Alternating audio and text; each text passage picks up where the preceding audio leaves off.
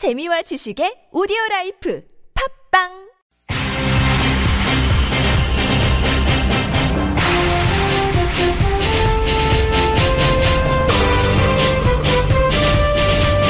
색다른 시선 김종배입니다.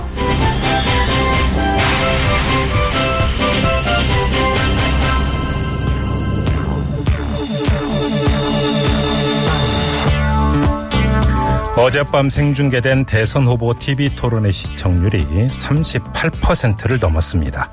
그만큼 유권자들은 후보들의 면면이 궁금했습니다. 하지만 정책과 비전 같은 기다리던 얘기는 별로 나오지 않았습니다. 북한 인권 결의안, 돼지 흥분제 등등을 놓고 난타전만 벌어졌는데요. 자, 차분한 정책 토론보다는 격앙된 정치 공방이 앞섰던 겁니다. 흔치 않은 싸움 구경했다고 자위하기에는 한 표 행사를 위한 기초 정보조차 제대로 챙길 수 없었던 그 갈증이 너무나 컸습니다.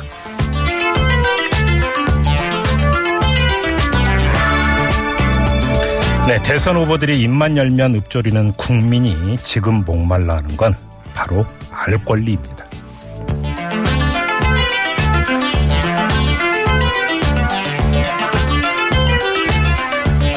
여러분 안녕하십니까? 색다른 시선 김종배입니다. 오늘도 우직하게 하루를 정리해 드립니다. 색다른 시선으로 꼽은 오늘의 이슈부터 만나보시죠.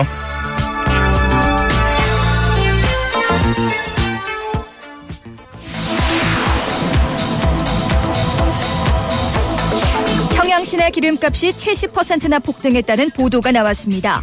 중국이 북한의 생명줄로 불리는 송유관을 끊어서 압박을 하고 있는 게 아니냐는 관측이 나오고 있는데요. 자세한 상황 잠시 후 2부에서 중국 현지 연결해서 알아봅니다. 어제 대선 후보 TV 토론에선 송민순 전 외교통상부 장관이 제기한 2007년 대북 인권 결의안 문제가 여전히 쟁점이었습니다. 더불어민주당 홍익표 수석 대변인, 지난 금요일 인터뷰에서 송민순 전 장관은 손학규 국민의당 상임 선대위원장과 가까운 사이라며 정치적 의도를 제기했었는데요. 이에 대한 입장, 3부에서 손학규 위원장에게 직접 들어봅니다.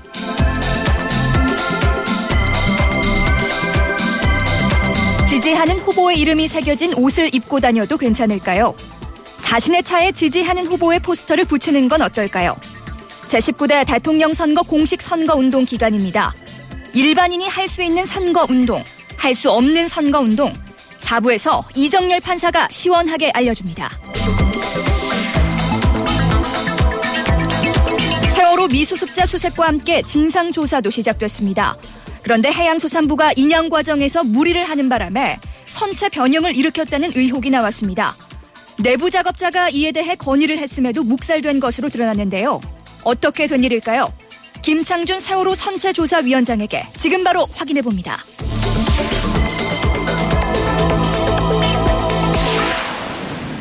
네, 위원장님 나와 계시죠? 네, 안녕하십니까. 네, 안녕하세요. 요즘 많이 바쁘시죠, 위원장님? 네, 좀 그렇습니다. 예. 자, 오늘 보도가 나온 게 있는데요. 네. 이 세월호 선체를 90도 돌리는 작업이 불가능하다는 건의가 있었는데도 이게 묵살됐다. 이런 요지였어요. 사실 확인 좀 부탁드릴게요, 위원장님. 그, 그때 뭐 그런 말이 있었던 것 같긴 한데요. 예. 어, 이제 저희가 그때 해수부로부터 듣기로 네. 해수부에는 이제 TMC라는 그 영국의 자문기관이 있습니다. 예, 예. 그 인양 전문 자문 국제적인 명성이 있는 네. 이제 거기서 의견을 듣기로 별 문제 없다. 음흠. 그러니까 지금 이제 이 그 모듈 transport 기종이 다른 다른 건 맞는데 네. 아, 이것이 이제 같이 움직이는데 전혀 문제가 없다. 그렇게 이제 조언을 했다 그러고, 아, TMC 쪽에서 네, TMC 쪽에서, 예. 뭐 저희는 당연히 어, 가능하겠거니 생각을 한 것이죠. 그 이제 그 TMC 쪽에서 그렇게 조언했다라는 이야기를 해수부가 선체조사위원회에 한 겁니다. 맞습니다. 네. 자, 그러면 그 해수부가 정말로 TMC로부터 이런 조언을 받았다는 사실은 확인이 된 겁니까? 그거는 뭐 그냥 구두로 그 당시 워낙 이제 긴박한 상황이고, 예. 어, 저희가 뭐 문서로 받을 그런 정황도 아니어가지고. 네. 그러니까 나중에 이제 저희가 점검을 해봐야죠. 네, 지금 그 이게 지금 우리 애청자 여러분께서 잠깐 설명 말씀을 드리면 네. 이제 그 뭐 줄여서 MT, 알파벳 MT로 부르던데 모듈 트랜스포터 맞습니다. 예. 이게 이제 부족해서 이제 서로 회사가 다른 것들을 투입을 하는데 예. 이렇게 이제 다른 회사의 그 MT를 투입을 하다 보면 선체 변형이 있을 수도 있다. 근데 예. 이걸 지적을 했는데도 묵살됐다 이 요지인데요. 예. 근데 지금 그 보도에 따르면 호환이 안 되는 서로 다른 MT를 그 투입을 하면 선체를 90도 회전시킬 수 없다. 이건 전문가라면 다 한다. 해상 운송업체들에서 이렇게 말하고 있다는 보도도 있거든요. 어, 저희가 하여튼 뭐 그 보도를 봤는데요. 네. 조금 저희가 그 당시 저 갖고 있었던 인식과는 좀 많이 다른 것 같고요. 네. 어, 그 당시에 하여튼 뭐 해수부나 아니면 TMC나 그 현장에 있던 작업자 누구도 네. 어, 이 저 회전에 대해서 아무도 저 이렇게 의심하지 않는 상황이었고 음흠. 사실 그 당시 저희가 들은 것은 이게 이 무슨 싱크로가 안 돼서 그런 게 아니라 네. 아, 변형이 생겼다. 음. 그러니까 이 선체가 좀 객실 쪽에 조금 무너지려고 한다. 네. 그런 이유 때문에 딱 스톱한 것이지. 예. 에, 무슨 뭐, 이 회전이 안 된다 그 얘기는 사실은 그 당시는 그렇게 부각 되지 않은 그런 문제입니다. 자, 그러면 좀 갈라서 봐야 되는 게 이 세월호의 일부 변형이 발생했다는 것은 이미 공지의 사실 아니겠습니까? 아, 뭐, 객실 쪽에 조금 내려앉았다는 그런 얘기는 있죠. 자, 그러면 이 변형의 원인이 네. 그 바로 지금 이야기되고 있는 이 MT 서로 다른 MT를 투입했기 때문이지 아니면 다른 이유 때문인지 요거는 확인이 된 겁니까? 그것도 사실은 뭐 저희가 아직 그 자료가 아직, 저는 아직 저, 그, 아직 뭐야, 그, 그걸 자료를 깊이 검토할 현재 조직이 아니고요, 아직까지는. 예, 예. 그래서 나중에 이제 시간을 갖고 이제 정말 문제인데. 네. 아, 그 부분은 지금 제가 보는 한 그 MT 한번 저희 인과기 조사하겠습니다. 예, 예. 근데 네. 어, 여러 가지 어떤 뭐 가능성 하나로 뭐 생각하시면 되겠죠. 자, 근데 여기서 아주 기초적이고 어찌 보면 출발점이 되는 건데 이걸 90도로 틀어야 됐던 이유가 뭐예요, 위원장님? 어, 그게 이제 이 이제 이 이게 지금 그 세월호가 들어올 때 네. 한국에 들어올 때 이 부두가 직각으로 들어왔습니다. 예, 예, 그렇죠. 네, 네. 직각 들어와서 이제 육 이제 이제 육상이 거칠했는데 네. 저희들이 이제 그 해수부 요구하기를 90도 틀어서 음, 객실 부위가 육지에서 보기 쉽도록 그래서 육지에서 많은 분들이 이 객실에서 무슨 일이 어, 일어나고 있는지를 관찰을 쉽도록 해달라. 네. 아, 그렇게 요구를 이제 그렇게 된 것이죠. 그래요. 알겠습니다. 아무튼 이 문제와 관련해서 하나만 더 여쭤보면 이거 역시 보도를 기초로 드리는 질문인데요. 네네. 자, 선체조사위원 가운데 한 분인 이동건 위원은 이 지금 그 건의가 있었는데도 묵살됐다는 요지에 제보를 받았다라고 인정을 하면서도 근데 이걸 검토하는 게 의미가 없었다 이렇게 말을 했다고 하는데요. 아, 그게 조금 제가 읽었는데요. 네. 조금 뭐 표현이 조금 좀 과장됐던 것 같고요. 뉘앙스가 다른 얘기입니까? 네, 뉘앙스가 다른데 예. 어, 제가 아까 말씀드린 대로 이제 저희는 그 그다음 막 이제 출발하려고 하는 그런 조직이었고요. 예. 어, 해수부는 아까 말씀드린 TMC라는 이제 그 영국 그 인양 전문 자문 자문 기관이 있었고 네. 또 상하이 CLBG는 ALE라는 또 국제적인 명성을 가진 또 기관이 있었고 네. 그래서 저희들이 요구한 건 과연 그 전문 기관들의 의견이 뭐냐? 네. 그랬더니 네. 어 문제가 없다. 그러니까 음. 회전하는데 전혀 문제가 없다. 하니까 저희들로서는 아무런 지금 그 증거 무슨 반박 자료가 없는 상황에서 예, 예. 저희가 브레이크를 브레이크를 걸 상황이 아니죠. 아.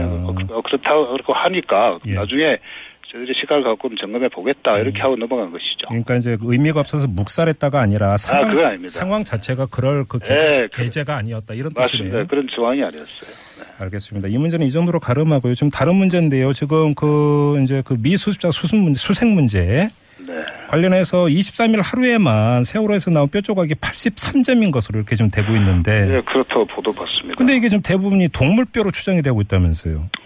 어, 뭐 그렇죠. 그러니까 이게 저 제가 이제 그 발굴 전문가들 들어보면 예. 이 인골과 동물뼈는 이게 육안으로 쉽게 구별된답니다. 아, 눈으로만 봐도 구별이 네, 뭐 된다고요? 금방 아는데 예. 아, 우리 저 앵커께서 잘 아신 대로 지금 이게 워낙 그 유해 발굴이 이 초미의 관심사니까 예, 예. 신중을 기하기 위해서 일단 동물표로 추정된다고 발표를 하고 네. 심지어 국가수 그러니까 DNA 이제 그 검사까지 하는 것이죠. 근데 지금 여기서 이제 의아한 게, 자, 동물뼈라고 가정을 하죠. 근데 지금 그 나오는 이야기가 이때 식자재일 가능성도 이제 검토를 했는데 그 가능성도 적다고 그러고. 예. 그럼 도대체 이 많은 동물뼈가 어디서 나왔느냐라는 거죠. 그 저희가 추정하기로는요. 예. 그러니까 이 83개의 그 동물뼈가 나온 곳이 이게 저 선체 내부가 아니고 네. 그러니까 이게 저 복도입니다. 그러니까 외- 완전히 개방된 복도라서 예.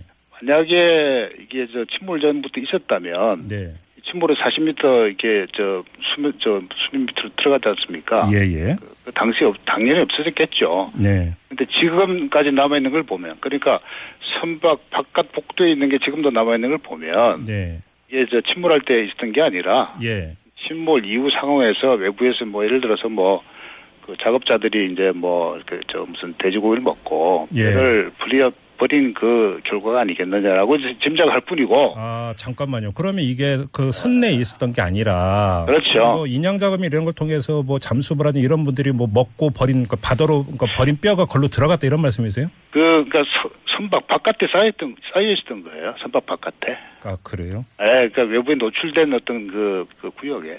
음, 그래요.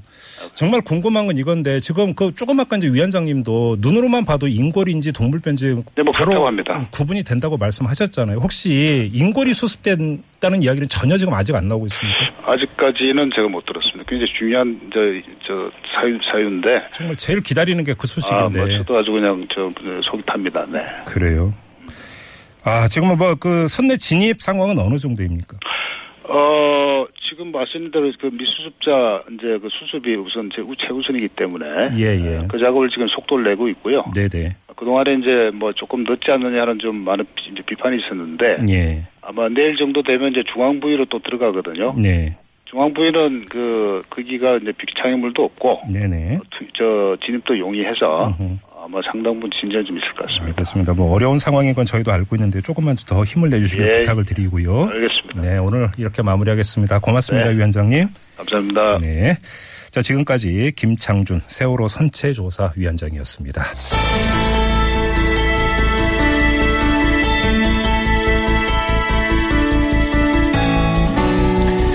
평양 시내 기름값이 70%나 폭등했다. 이런 보도가 주말사에 나왔죠. AP통신에 따르면 지난주 수요일부터 평양의 일부 조유소가 이 국제기구 관계자나 외교관 차량에만 휘발유를 판매하고 있고 일본은 아예 영업을 중단했다.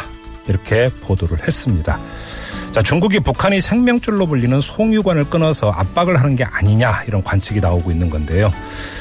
사실이 뭘까요? 자, 이 문제 지금부터 짚어보겠습니다. 중국 현지 연결해서 알아볼 텐데요. 이 중국 베이징에 있는 한겨레 신문 베이징 특파원 김외현 기자 연결합니다. 여보세요. 네, 안녕하세요. 네, 오랜만입니다. 잘 지내시죠? 네, 오랜만입니다. 기자님. 네, 잘 지내고 있습니다. 네, 일단 뭐 그 거두절미하고요. 중국이 실제로 송유관을 끊은 겁니까? 아니면 내지 끊을 계획인 겁니까? 아, 뭐, 이 평양 시내에 맞다에서, 어, 그, 이 송유관을 끊었느냐까지 유출을 하게 되는 그 거리까지가 좀 짚어봐야 될 부분이 있지 않나 싶습니다. 지금 말씀은 이 평양에서 예, 예. 기름값이 오른 배경을 어, 유추해야 볼 수밖에 없는 상황인데 예, 예. 수요와 공급을 감안하면 한 세 가지 정도 가능성이 있지 않나 싶습니다. 네. 먼저 이뭐 말씀하신 대로 중국으로부터의 수입량이 줄었을 가능성도 있고 예. 어, 아니면 또 뭐 북한 내 공급처에서 어 뭐 공급량 그러니까 이제 수입은 계속 하지만 공급량을 줄였을 수도 있고 또는 뭐 수요가 늘어났을 수도 있겠죠. 뭐 사재기를 뭐 한다든지 해서 수요 수요가 늘어났을 수도 있는 그래 그랬을 가능성도 뺄 수는 없을 것 같은데 어쨌든 예, 예. 아직 확실히는 알 수 없는 상황입니다. 다만 음, 이 중국에서 송유관을 차단시켰을 거다 이런 이야기가 나오는 배경에는 예, 예. 에, 중국 언론 중에 뭐 이제 국내에서도 많이 아십니다만 황구시보라는 매체 있지 않습니까? 네네. 며칠 전부터 북한이 만약에 6차 핵실험을 한다면 송유관 공급을 줄인다, 음. 차단한다, 뭐 이런 이야기를 계속 음, 꺼내고 있습니다. 네. 6차 핵실험을 한다면 줄인다, 차단한다 이런 건데요. 네. 그렇다면은 이 황구시보의 목소리는 어떤 목소리인지는 좀 따져봐야 될 것 같습니다. 이게 음. 정부 매체냐, 뭐 일각에서는 그렇게 봅니다. 이게 관영 매체라고 하는데요. 네. 그렇다면은 이 매체에 나온 게 다 뭐 정책이 되고 해야 되는데 그렇지는 또 않습니다. 이 당 기관지인 인민일보의 자매지이기는 합니다만 네. 재정이나 경영 같은 게이 황구시보는 모두 이 인민일보하고 독립이 돼 있습니다. 그렇기 음, 때문에 음, 예, 구독용 광고 수익 이런 걸로 살아남기 위해서 굉장히 대중지나 상업지 성격을 띠고 있는 그런 신문인데요. 예. 그렇기 때문에 이 중국의 어떤 민족주의적 성향이 기- 크게 기대고 있다 이런 평가도 있습니다. 네. 그럼 아까 이 성룡한 얘기로 다시 돌아와서 독자들이 굉장히 시원하게 생각할 그런 논, 논조를 띠고 있을 거라고 유추해 봤을 때 어, 많은 중국인들이 황구시보 말처럼 북한으로 기름을 보내는 송유관을 잠궈버리면 좋겠다는 생각을 하고 있을 거라고 음흠. 황구시보가 판단한 거라고 볼 수 있겠죠. 그래요. 자, 그 아무튼 그러면 황구십보 얘기 보도를 그대로 액면 그대로 해석을 하더라도 6차 핵실험을 강행한다면이라는 그 지금 그 단서가 달린 가정화법 아닙니까? 그러면 네네. 지금 그 송유관을 그 끊었다라고는 볼 수가 없다. 일단 1차적인 추측은 이렇게도 나올 수 있는 이야기 아닌가요?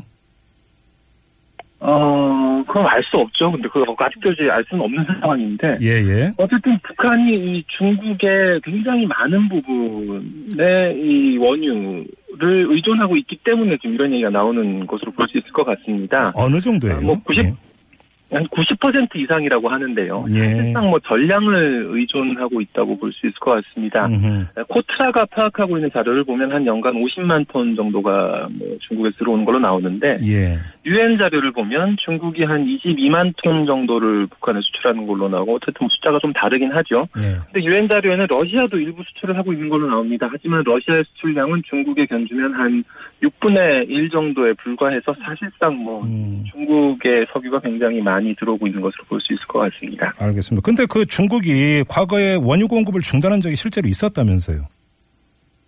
네, 뭐 2003년에 중국이 이 사흘 동안 잠근 적이 있다는 언론 보도가 뭐 예전부터 있었습니다. 이걸 예. 이제 뭐 어, 북한이건 중국이건 당국이 확인을 하지 않기 때문에 뭐 사실로 이게 단정 짓기는 좀 어려운 부분이 있는데 음. 아, 당시 상황은 북한이 핵 문제 관련된 다자 협상을 좀 어, 꺼리니까 중국이 압박용으로 단둥과 어, 신의주 사이에 송유관을 이, 사흘 동안 잠갔었다. 음흠. 아, 그럴 때 이제 뭐 검수를 한다는 그런 이유를 들어서 잠갔다 그랬는데 결과적으로 그게 이제 회담으로 이어졌습니다. 북한이 뭐 사실상 손들고 나오면서 북, 북미 중 3자 회담이 시작됐고 그게 발전해서 나중에 북핵 6자 회담이 됐었죠. 예. 뭐 이제 이 송유관의 역사를 조금 짚어볼 필요는 있습니다. 이게 1976년에 개통한 것으로 지금 뭐 전해지고 있는데요.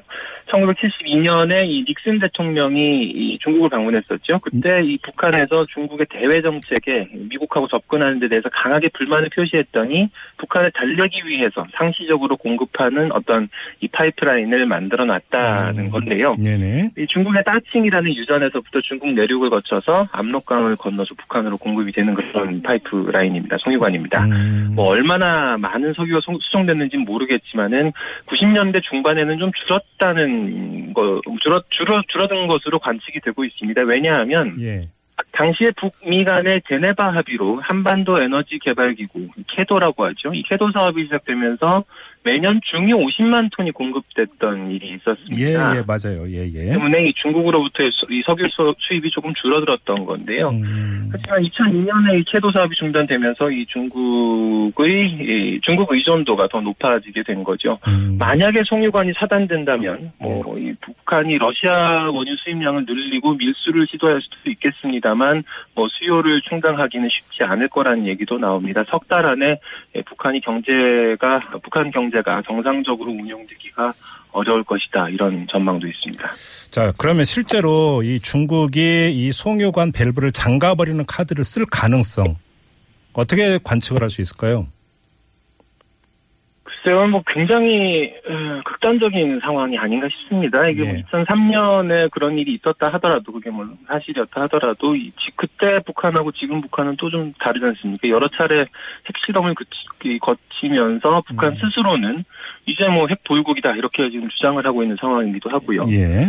그렇게 보면은 중국으로서는 뭐 상황 관리가 좀 필요한 것도 사실일 것 같습니다. 중국이 이 주변 지역의 전쟁을 바라지 않는다는 이야기를 계속 강조하고 있는데요. 예. 예, 그 상황까지 가지 않도록 하는 게이 중국 외교로서는 지금 현재 당면하고 있는 가장 큰 목표라고 볼 수 있을 것 같습니다. 예. 아, 그런 면에서 보면은 현재의 북한 문제 또 뭐 북핵 문제 가장 가장 어, 주된 관리자 역할은 중국이 맡고 있는 뭐 음. 그런 구도인데 예. 아, 이 한반도 문제인데 한국 정부는 어디 갔는지 좀, 아, 참 답답합니다. 아, 예. 자, 그리고 한번 이렇게 가정을 해서 질문을 드릴게요. 중국이 정말로 송유관을 잠근다 이렇게 가정을 했을 경우에 북한이 중국말을 들을까요?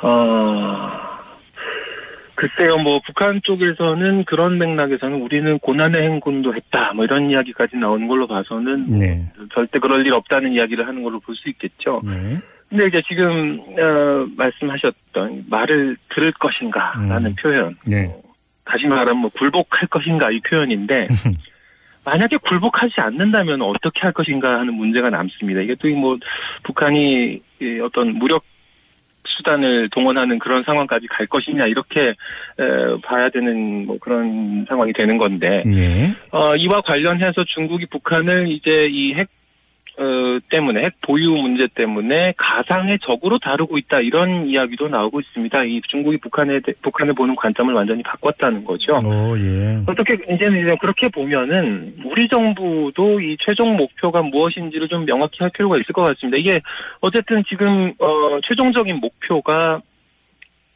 비핵화인지 뭐 네. 평화 체제 전환이라는 북한의 요구인지 뭐 이런 건데 음, 중국 정부가 반복적으로 이야기하는 거는 각국의 모든 관심을 모두 고려해야 된다. 뭐 이런 얘기입니다. 북한으로서는 이 북한에서 관심을 많이 가지고 있는 어, 문제가 체제 안정일 텐데 우리 지금 대선 후보들이 비핵화를 많이 이야기하고 있는데 과연 북한의 관심은 어떻게 다룰지에 대해서도 좀 어, 후보들도 유권자들도 생각해봐야 되지 않나 싶습니다. 알겠습니다. 아무튼 자 김혜영 기자의 말씀을 종합 정리를 하면 이렇게 정리를 해야 되겠네요. 저 뭐 송유관 이야기가 나왔는데 송유관 이야기가 나왔던 거의 유일한 근거라고 한다면 황구시보의 보도라고 해야 될지 주장이라고 해야 될지 이거 외에는 현재로서는 객관적인 건 별로 없다. 이렇게 정리를 해서 받아들여도 되는 겁니까? 아, 현재로서는 중국 당국도 뭐 어, 부인을 하고 있습니다. 네. 만약에 누가 그런 말을 했다면. 어, 그 말을 들을 것이냐 아니면 그 문제에 대해서 책임있는 정부 관료의 말을 들을 것이냐 이렇게 예. 묻고 있는 상황입니다. 알겠습니다. 하나만 더 여쭤보겠습니다. 자, 미중 관계가 요즘 묘하게 돌아가는 것 같은데요. 자, 뭐 정상회담이 있었고요. 근데 또 다시 그 양 정상이 전화 통화를 했다고 하던데 어떤 얘기가 오고 갔는지 혹시 현재 지금 나오는 이야기가 있나요? 정상회담을 6일, 7일에 했었고 12일에 전화 통화를 한번 했었고요. 그리고 음. 오늘 또 전화 통화를 한번 했습니다. 굉장히 자주 지금 전화를 저- 뭐 전화도 하고 접촉도 하고 있는 음, 그런 상황인데 예. 아, 저 두 번의 전화 통화가 모두 트럼프 대통령 쪽에서 요청을 해서 한 것이라고 합니다. 네. 오늘 이 전화 통화 관련해서 이 중국의 신화통신 관영 매체에서는 어, 뭐 내용을 대충 보도를 했는데 거의 같은 내용입니다. 시, 시진핑 주석이 이 안보리 결의 위반 행위를 결연히 반대하고 관련 각국이 자제를 유지하고 어, 긴장 고조 행위를 피해야 된다. 뭐 이런 음. 이야기를 했는데 네. 일처럼 하던 얘기이기 때문에 메시지 자체는 크게 달라진 것은 없다고도 볼 수 있습니다. 하지만 예. 정상회담이 있은 뒤 지금 불과 어, 며칠입니까? 7일에 정상회담하고 12일에 전화통화하고 오늘 또 전화통화했으니까 네. 이 짧은 시간 내에 이렇게 여러 차례 접촉을 하면서 또 동시에 이 북한 문제를 계속 반복해서 거론하고 이야기하고 있다는 것 자체 큰 메시지를 던져주는 것 아닌가 싶습니다. 그만큼. 네. 예, 미중 정상 간에 굉장히 중요한 문제로 다루고 있다는 뜻이겠죠. 예, 좀그 눈여겨봐야 되는 현상인 것 같고요. 자, 알겠습니다. 자, 오늘 말씀 여기까지 들을게요. 고맙습니다. 감사합니다. 네. 자, 지금까지 한겨레 신문 베이징 특파원이죠. 김외현 기자와 함께 했는데요. 이 중국 현지 전화 연결 상태 때문에 좀 이 음질이 좋지 않았습니다. 우리 애청자 여러분의 양해 부탁드립니다. 뉴스를 보는 새로운 방법. 색다른 시선 김종배입니다를 듣고 계십니다.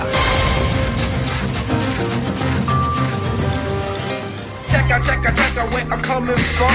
Yeah, 조배 색다른 시선 세상을 바라보는 법 진짜는 진짜를 알아보는 법 오늘 뉴스를 들어볼까 진실을 따라 미래를 그려본다 오늘의 뉴스가 바로 내일의 역사 Show Me the 뉴스 네. 강양구 프리랜서 기자와 함께 합니다. 어서 오세요. 네, 안녕하십니까. 강양구입니다. 네. 자, 오늘의 첫 소식은 어떤 소식인가요? 네, 오늘 하루 종일 화제가 되었던 뉴스 중에 하나는 송민순 전 장관의 동정입니다. 네. 2007년 유엔 북한 인권 결의안 기권 논란의 중심에 서 있는 송민순 전 외교통상부 장관이 이 직장이었던 북한 대학원 대학교 총장을 오늘 자진 사퇴했습니다. 예, 예.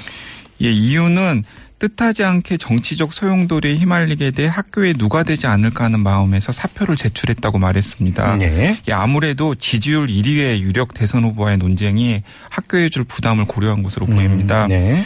그런데 오전 출근길에서는 지난 2007년 11월 16일 노무현 전 대통령에게 직접 보낸 손편지를 공개했습니다. 네. 이 손편지를 공개하면서 추가 자료를 지금 공개할 필요는 못 느낀다. 왜냐하면 제가 지금 하늘에 있는 태양 보고 태양이라고 해도 저건 태양이 아니고 낮에 뜬 달이라고 넘어간다. 음. 제가 무엇을 해도 안 될 것이라고 말했습니다. 예. 한편 이 더불어민주당 문재인 후보 측은 오늘 송 전 장관을 출판물에 의한 명예훼손, 후보자 비방 공직선거법 위반, 대통령 기록물 관리에 관한 법률 및 공무상 비밀 누설 혐의로 서울중앙지검에 고발했습니다. 네네. 네, 진실 공방이 계속 진행이 되고 있는 상황인데 음. 사, 태가 어떻게 올라갈지 네. 예의주시를 해야 될 것 같습니다. 저희가 관련해서 지난주 금요일에 어, 그 더불어민주당 중앙선대위 홍익표 수석 대변인하고 인터뷰를 했었는데요. 자, 오늘은 어, 국민의당의 손학규 상임선대위원장과의 인터뷰가 준비되어 있습니다. 잠시 후 3부에서 진행을 할 텐데요. 아, 이 인터뷰 귀 기울여 주시기 부탁드 리고요.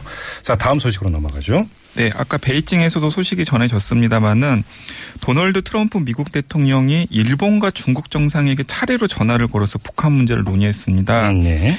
예, 북한의 도발을 자제하라고 강력 촉구하면서 목소리를 함께 했습니다. 시진핑 중국 국가주석은 트럼프 대통령과의 전화통화에서 중국은 유엔 안보리 결의에 반대하는 어떤 행동에도 단호히 반대한다. 북한이 도발을 자제하기를 촉구한다고 말했습니다. 예. 아베 신조 일본 총리도 앞서 트럼프 대통령과 전화 통화에서 모든 선택지가 테이블 위에 있다는 것을 말과 행동으로 보여주고 있는 트럼프 대통령의 자세를 높이 평가하고 있다. 아직까지 위험한 도발 행위를 반복하고 있는 북한에 강하게 자제를 촉구할 것에 완전히 동의했다고 말했습니다. 네.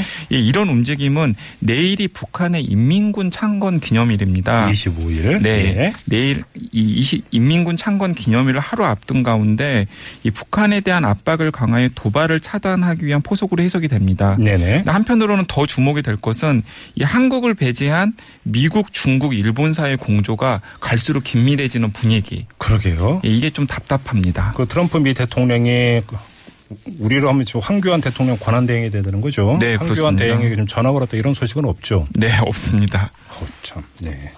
알겠습니다. 자, 다음 소식으로 넘어가죠. 네, 오늘 대선 중반 판세를 가늠할 수 있는 세 가지 풍경이 한꺼번에 펼쳐져서 이 제가 가지고 왔습니다. 네네.